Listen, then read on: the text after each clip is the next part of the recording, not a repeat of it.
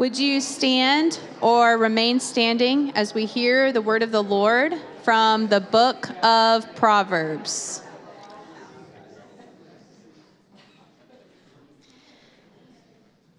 Death and life are in the power of the tongue, and those who love it will eat its fruits. 1821. Whoever keeps his mouth and his tongue keeps himself out of trouble. 2123. A gentle tongue is a tree of life, but perverseness in it breaks the spirit. 15:4. A man of crooked heart does not discover good, and one with a dishonest tongue falls into trouble. 1720. If one gives an answer before he hears, it is his folly and his shame. 1813. The heart of the righteous meditates on how to answer, but the mouth of the wicked pours out bad things. 1528. To make an apt answer is a joy to a man. A word in season, how good it is. 1523. A word fitly spoken is like apples of gold in a setting of silver. 2511. A soft answer turns away wrath, but a harsh word stirs up anger. The tongue of the wise commends knowledge, but the mouths of fools pour out folly. 15 1 2. If a wise man has an argument with a fool, the fool only rages and laughs, and there is no quiet. 29 9. A fool takes no pleasure in understanding, but only in expressing his opinion. 18 2. The wise of heart is called understanding, and sweetness spe- of speech increases persuasiveness. 1621. Whoever restrains his words has knowledge, and he who has a cool spirit is a man of understanding. Even a fool who keeps silent is considered wise. When he closes his lips, he is deemed intelligent. 17, 27 to 28. Do you see a man who is hasty in his words? There is more hope for a fool than for him. 29, 20. When words are many, transgression is not lacking, but whoever restrains his lips is prudent. 10, 19. This is the word of the Lord.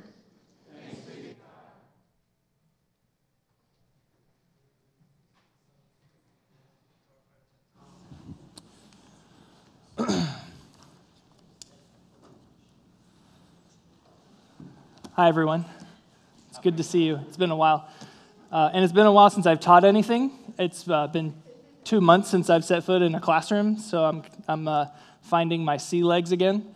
But as you could probably guess from that slew of randomly assorted proverbs, we'll be talking about the importance of speech and how you use your words.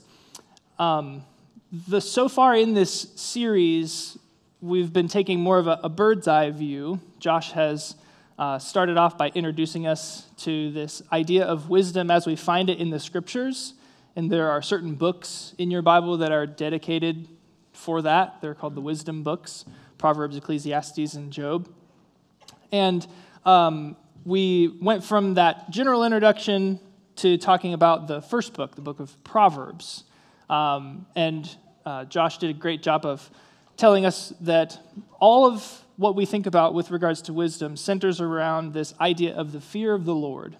That if you don't fear God, not in the sense of necessarily being scared of Him, but you, if you have Him as sort of your guiding center and you, um, you orient your life around Him and what would please and glorify Him, that is the, that's just the beginning of wisdom. You can't have wisdom without that. Uh, so, in this message and uh, the next, we're going to take a little bit more of a, uh, a, topical turn. And I decided to address the, the topic of speech because uh, when I was asked to speak, I didn't really know what to talk about. So, what better way than just to open the book of Proverbs and read it and see what jumps out?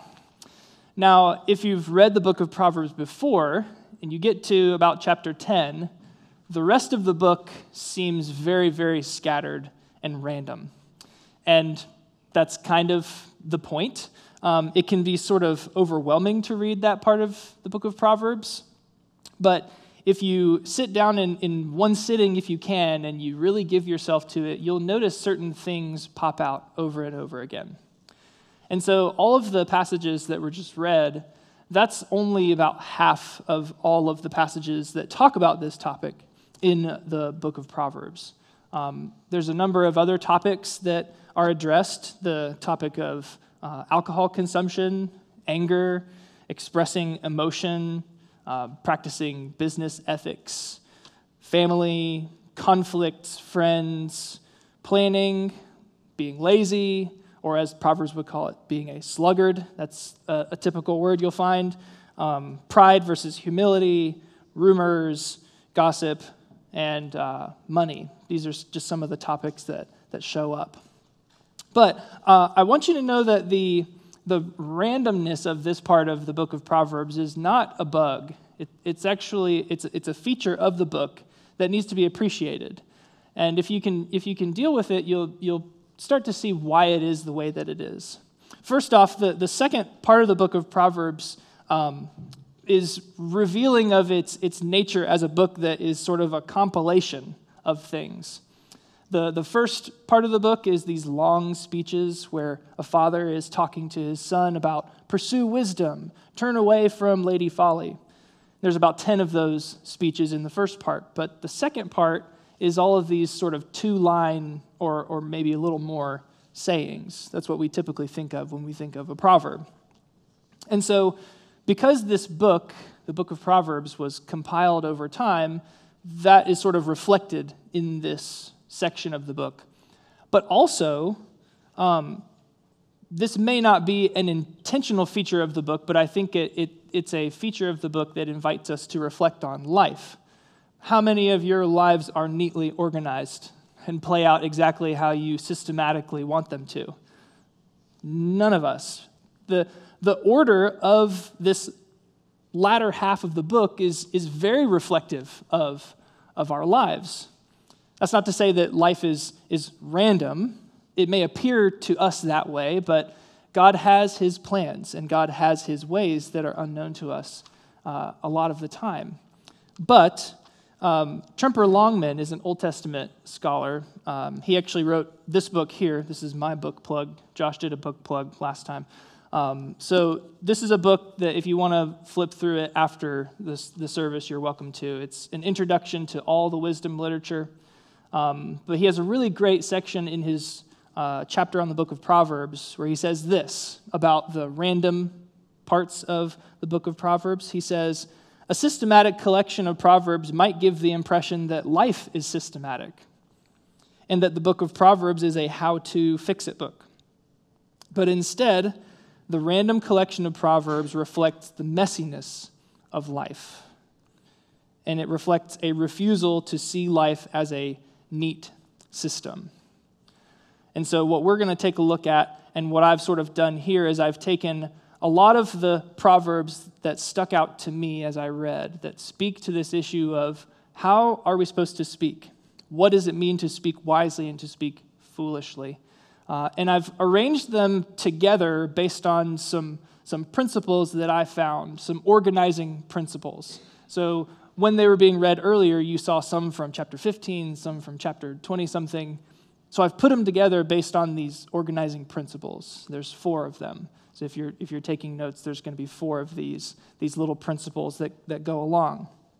So I want to talk about the first one now. And the first one is um, indicative of something you might feel along the way of this whole sermon, and it's this feeling of, I already know this.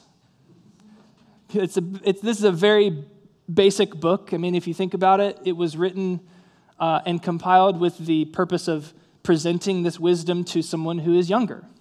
And so a lot of the book of Proverbs is like, duh, but sometimes we still need those, those duh reminders even as we grow older. So, the first principle that jumps out to me uh, is that the book of Proverbs uses uh, specific language to underline how important our words are. Specifically, it uses language that takes us back to the Garden of Eden. In one of the very first sermons in this series, Josh pointed out how the wisdom literature is constantly pointing our attention back to Genesis chapters 1, 2, and 3 where Adam and Eve are put before, they're put in the garden and they're put before this uh, point of opportunity, this, this point of decision. I've told you that you can eat from all the trees in this garden, but there's one that you cannot eat from. And so, are Adam and Eve going to abide by that command or not? Are they going to go by what God has said or not? Or, in better terms, are they going to continue to live in accordance with what God says is good? Or are they going to decide for themselves what they think is good? And so there's a couple of places in the first four Proverbs that were read earlier that have this sort of language. First, Proverbs 18 Death and life are in the power of the tongue. Death and life. This is what was presented to Adam and Eve. You can eat from all of these trees and you can remain with me forever, or you eat from this one tree and you will surely die. Proverbs 21 Whoever guards his mouth and his tongue, or keeps his mouth and his tongue, keeps himself out of trouble. This is the same word that was used of Adam and Eve's job in the garden to guard it and to keep it. Same thing for the priests in the tabernacle guard it and keep it. Proverbs 15 a gentle tongue is a tree of life. That one's fairly obvious. There are a couple of other things in the book of Proverbs that are referred to as a tree of life, um, but the tongue is one of them. And Proverbs 17 a man of crooked heart does not dis- discover good, tov, but one with a dishonest tongue falls into trouble. This is the same words for the tree of the knowledge of good and evil, or good and bad. And also notice how Proverbs 17 puts a crooked heart in parallel with your tongue. He doesn't say heart both times, and he doesn't say tongue both times. He says, he talks about the heart and he talks about the tongue, but really he's talking about the same thing. We'll see this later on when we get to Jesus, what he says about the link between our heart and our, our words. Now, it's very easy for us to think that words don't matter, thinking about something as being just words. And we live, we live in a world where we all grew up on an English proverb that says, Sticks and stones will break my bones, but words will never hurt me. And there are certain situations where that might be true and that might be something that you should say and think about. But the reality is that words can hurt. Words have the power of death and life. Also, think about the digital age and how easy it is for someone to say something about someone else when there's a computer screen or cell phone screen barrier between them. It's the same kind of principle as, as when you experience road rage and you call that guy that cut you off a mean name, right? You know that he can't hear you, okay? Unless they drive a Tesla, which I think Teslas are about to be able to talk to one another. That'll be interesting. Uh, but you, you say things to people from the comfort of your, your car because you know they can't hear you. And they're probably saying the same things about you. That's the same like mentality that I think a lot of people have when they engage with people on, on the internet. Now, one of my uh, favorite movies of all time, I don't necessarily know where it ranks on a number scale, but uh, it came out in 2016. It's a sci fi movie called Arrival. Have any of you seen it? A couple of you. Good. All right. Usually, when I ask this, people don't raise their hands, so I'm glad there's a couple of you. It's your basic sort of sci fi movie. We're on planet Earth, aliens come down to us. But I love this movie because it is not the, the direction that the movie goes is not the one you would think. You would think aliens come to Earth, the only possible solution is to blow them up. So, how can we do that in the most spectacular CGI imaginable? That's not the direction that they go. Instead of blowing these creatures back to whatever, the, whatever planet they came from, their task is to try to talk to them, to try to communicate with them. And if you think about it, that is, a, that is an endeavor that is so much more fraught with danger. If you've ever tried to communicate with someone, especially across cultures, if you have a job where you're communicating with people across the world and you're maybe even going to meet them, so you're on their turf and you're trying to make sure that you conduct business in a way that doesn't offend and doesn't send the wrong message, right? And so in the movie, the hero is a linguist. And uh, at one point in the movie, a character reads from the introduction to her, her book that she wrote about language, and she says this She says that language is the foundation of civilization. It is the glue that holds a people together, and it is the first weapon drawn in a conflict. And that's very true. It's very true. It's true of the Bible as well. Go back to Genesis chapter 3. What is the serpent's first plan of attack? I'm not going to come out and bite you because like a snake usually would. I'm going to talk to you. I'm going to use words, deceptive words, twisted words. Okay? So we ought to take this first point and reflect on the power of words, just to remind ourselves that words are important. Think about whose words have meant the most to you and why they meant so much. Whose words have been a tree of life or continued to be a tree of life to you? That when you talk to that person, you always come away just refreshed. And turn it around. Do other people consider conversations with you to be a tree of life? Whose words have blessed you and some of us carry around words that have been spoken to us that continually curse us. Words matter.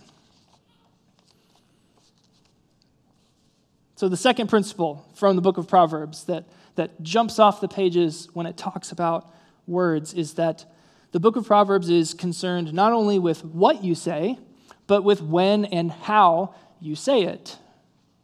Allow me to demonstrate with a little bit of humor. What's the difference between a cat and a comma? I'm hoping none of you have heard these before. One has claws at the end of its paws, and the other, sorry, it gets me every time. The other has a pause at the end of its claws. Okay, here's another one. What's the difference between ignorance and apathy? I don't know, and I don't care. All right? One more. What's the difference between a good joke and a bad one? Timing. Think of your favorite comedian. It's often not what they say in the joke that gets you, it's their delivery, right?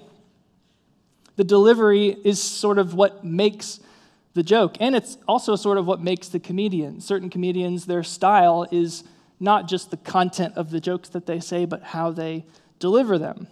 So the book of Proverbs is onto this. And it's not just true in the world of comedy, it's true in the world of everyday life. What you say is important, but how and when you say it might be even more important.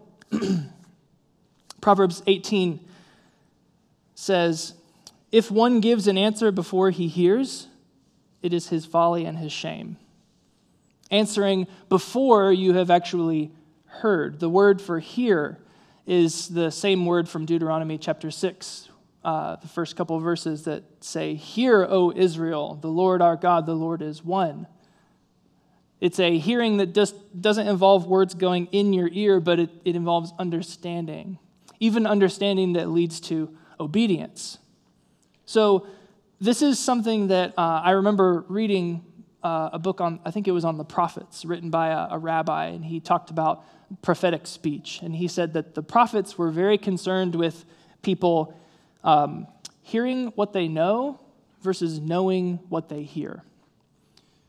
A lot of us only hear what we know.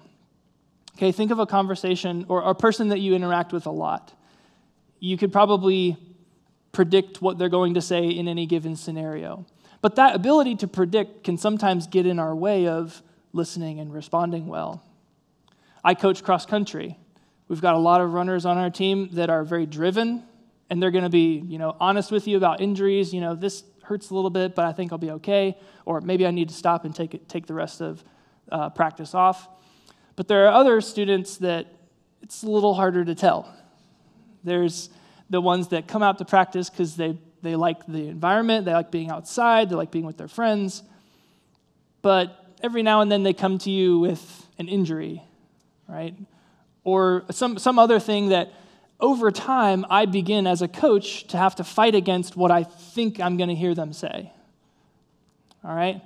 Or if they come to me and they do have a legitimate injury, but what I have heard is excuse. because I've only heard what I know. And so then I send them on another lap and I just make it worse. Right? Hearing what you know versus what Proverbs would have us, have us do, which is knowing what you hear. This is a very important tool in any communication. This is the, where the phrase, so what I hear you saying is, comes from. And not in, in a condescending way, where you're sort of jumping to conclusions or doing like what Josh talked about last Sunday. You're, you're reducing what the person has actually said. So, so what you're saying is, and then you just sort of make a caricature of what they've actually said. That's not what this is. This is actually a genuine desire to listen and understand, so then you can respond properly. And this is what we see in Proverbs 15 28. The heart of the righteous, notice how the wise is synonymous with the righteous here. The heart of the righteous meditates on how to answer. The word meditate is the same one from Psalm chapter 1 about the person who delights in the law of the Lord and meditates on it day and night.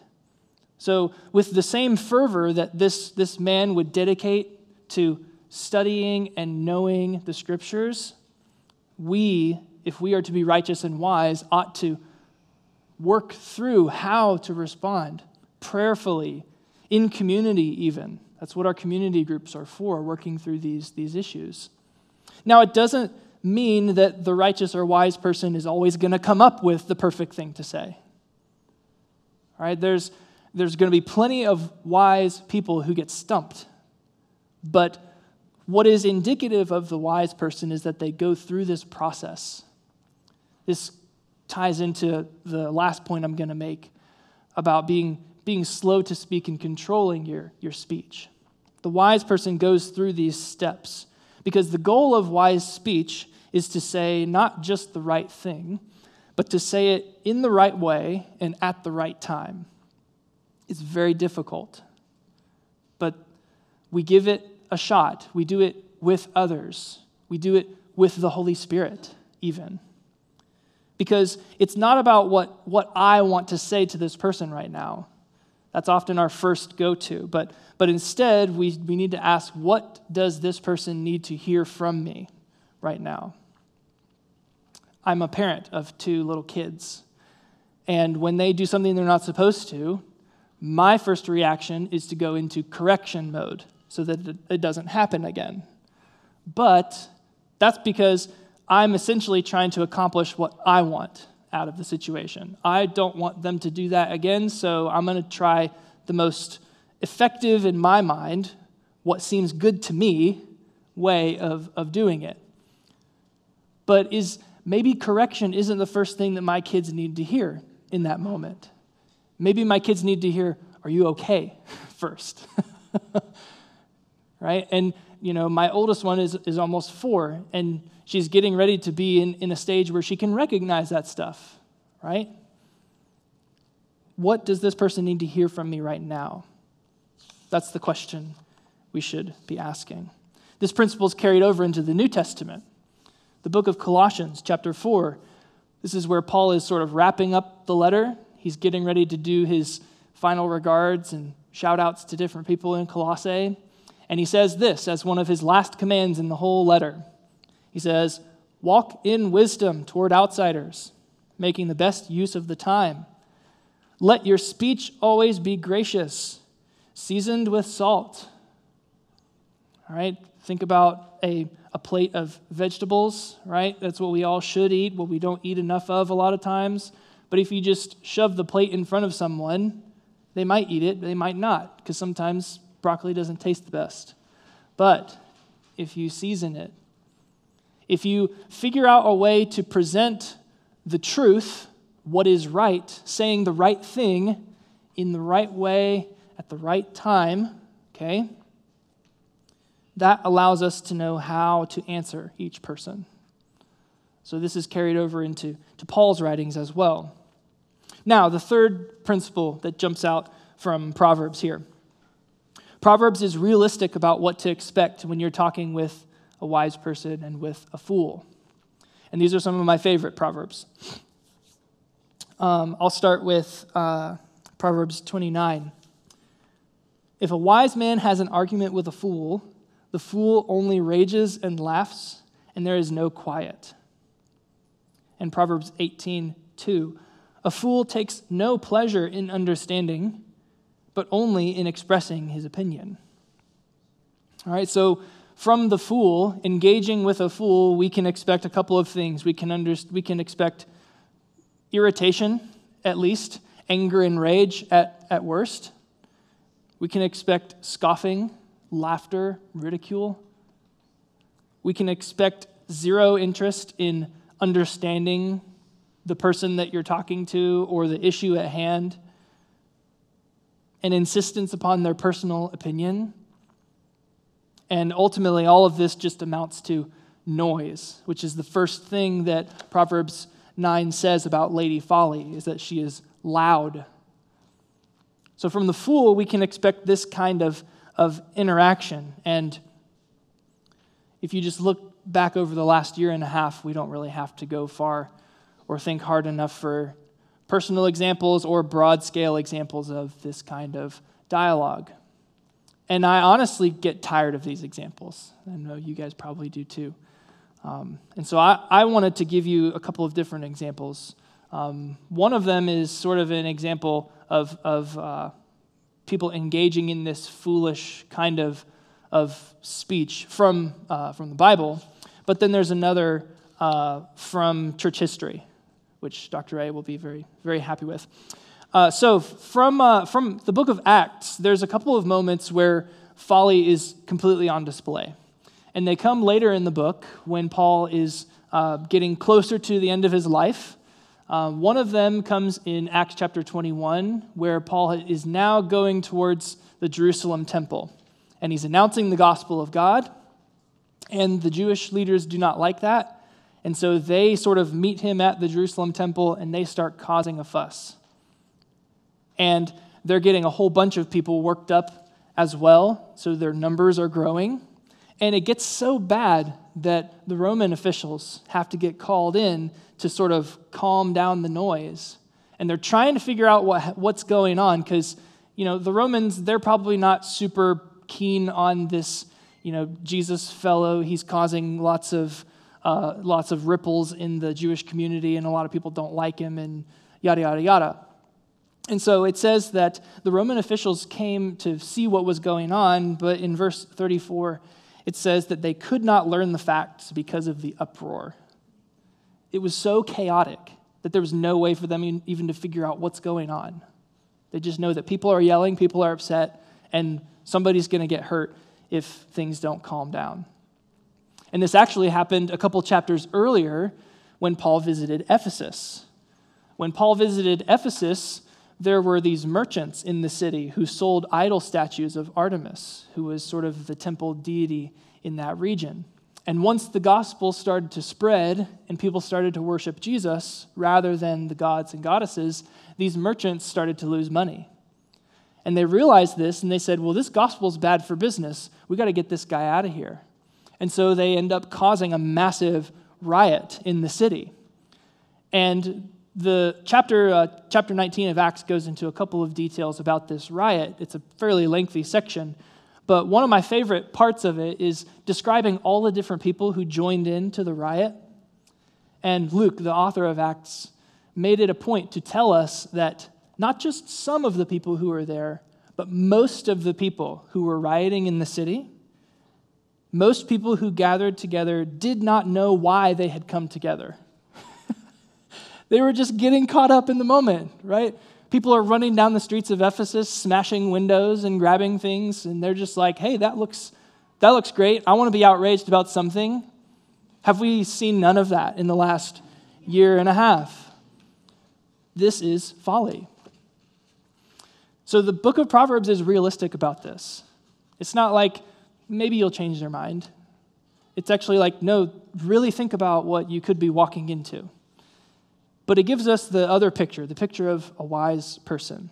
It says in Proverbs 16 21 that the wise of heart is called understanding, and sweetness of speech increases persuasiveness. All right? So, excuse me. This is um, something else that we see in, uh, in church history.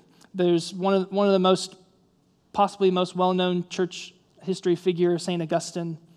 He uh, was the bishop in North Africa in the fourth and fifth centuries, and he wrote a absolutely massive book called The City of God, and it's 22 sections long, probably a thousand pages long, but it's got 22 sections. And instead of waiting till he finished the whole thing and then put it out, he would write a couple sections, publish, write a couple sections, and publish.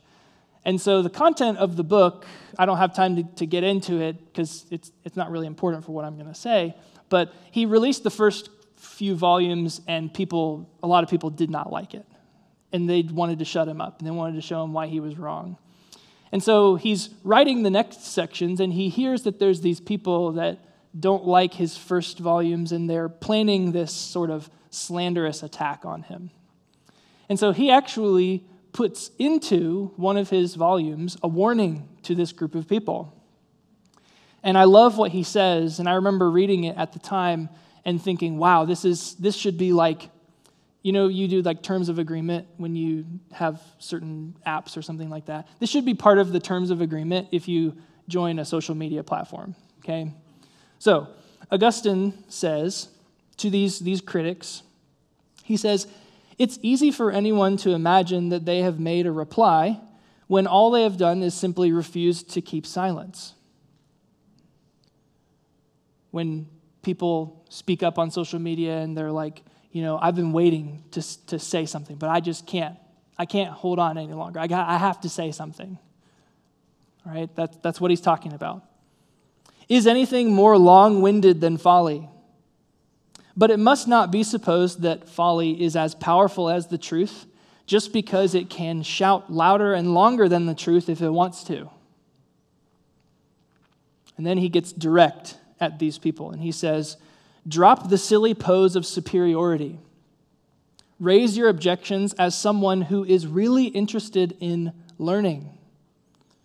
Ask your questions in a spirit of friendly discussion, and then listen when the one you've asked does his best to give a courteous and serious reply. And his final admonition to them is to choose to be corrected by the wise rather than to win the applause of fools. Really that's all that social media engagement is for a lot of people is an effort to gain applause.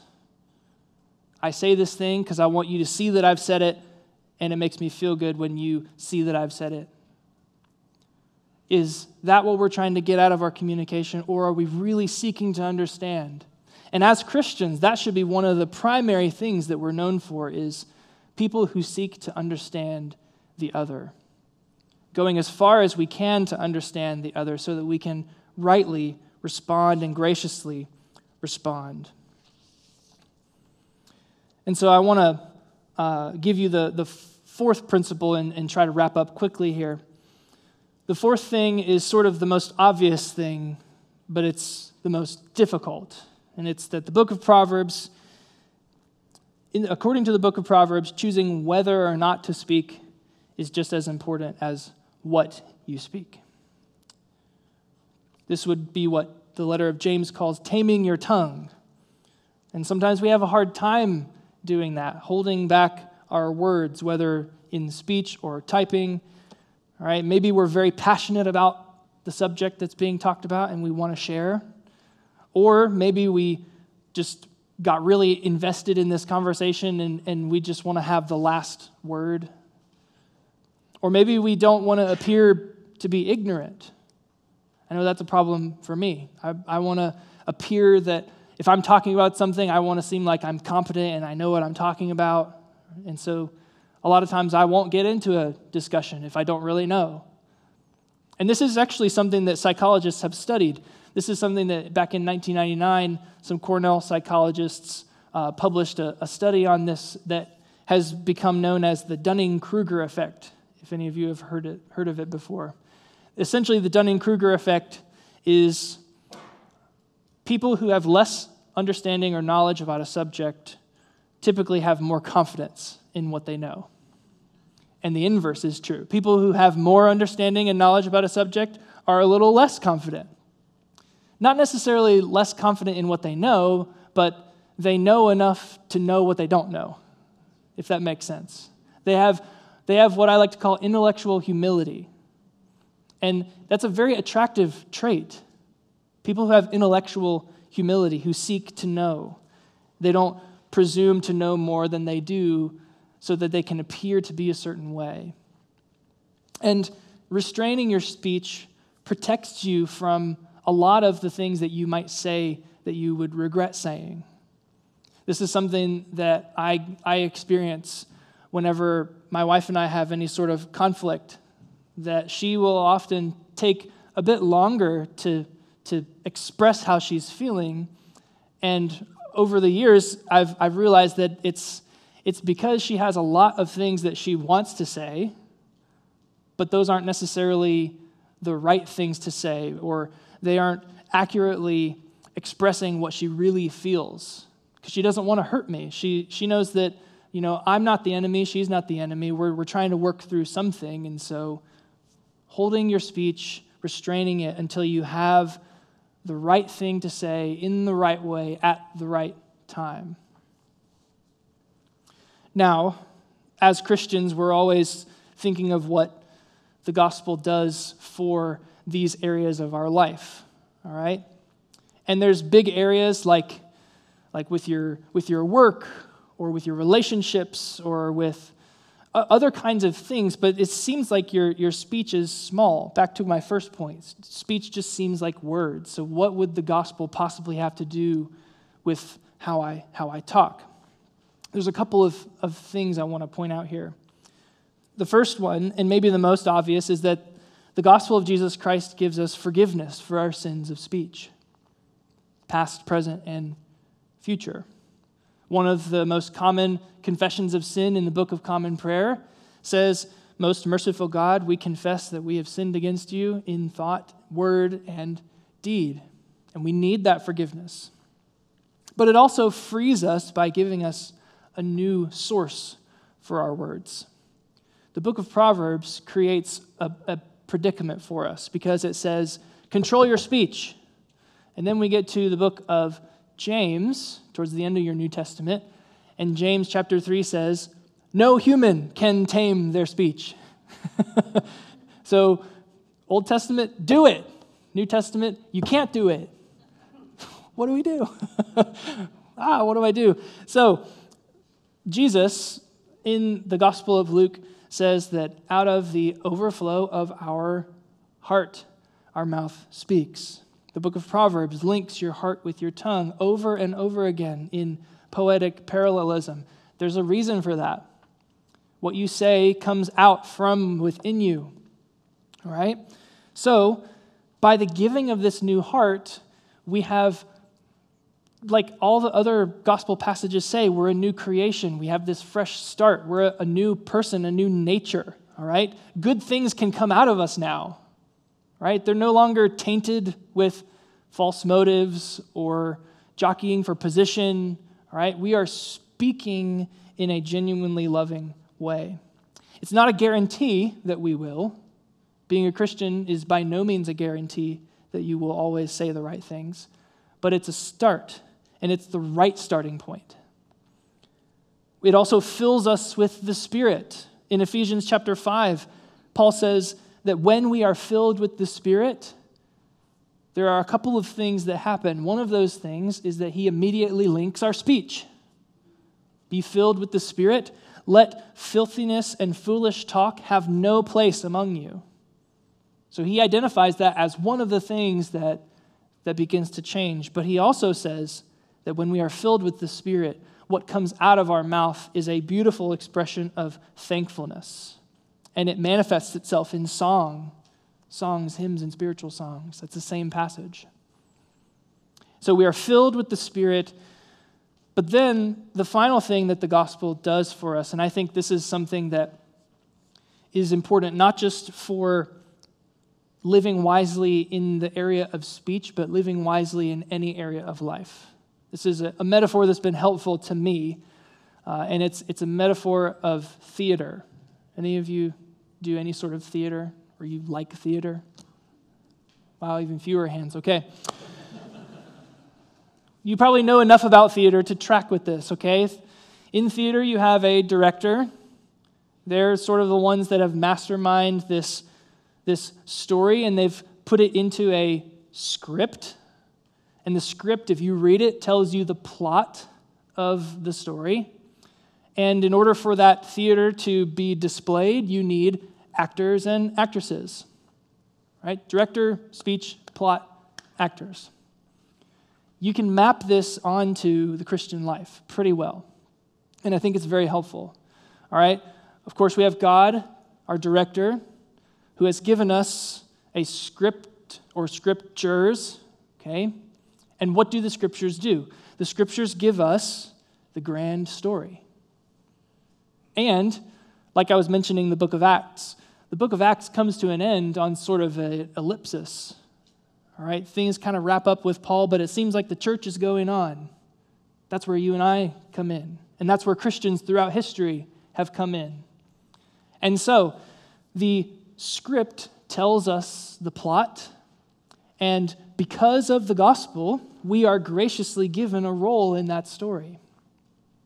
Now, if any of you have ever acted in any way before, or if you've watched bloopers of theatrical performances, you know that sometimes people forget what they're supposed to say, right? Line, please.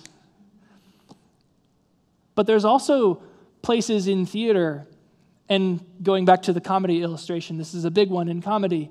There are places in these sort of enacted dramas where people are called upon to improvise. And for an improvisation to be good, it can't just be made up anything that you want, right? You can't be acting in Macbeth and then you start improvising from a totally different story, like from Hamilton. You can't you just can't do it. Improvisation is tied to the story. But improvisation is creative. It's inspired and it's made of a free choice by the actor. So, actors who know the script, they know the story, and actors who know their character, they know who they are in the story. They are the ones who are most fit to drive the story further by improvising. So, in the Christian life, our improvisation is somewhat inspired by this script, this, the books of the Bible that we've been given and we become more and more familiar with that story, but we also become more and more familiar and knowledgeable of who we are in Christ and what is proper of us as Christians, what ought to come out of our mouth.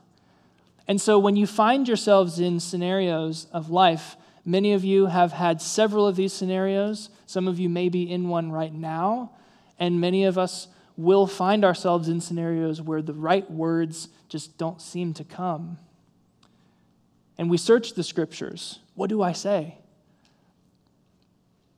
But this metaphor of theater reminds us that we have a responsibility as Christians to creatively move the story of God forward. You may not know exactly what to say. When you're in the middle of saying something to someone in a really hard situation, you may not be sure it's the right thing. But if it's informed by the story, and if it's coming from a place of a genuine Christian heart where the overflow of our heart is life and peace and harmony and goodness intended for the other person, not just for myself, then we will find ourselves speaking words of wisdom.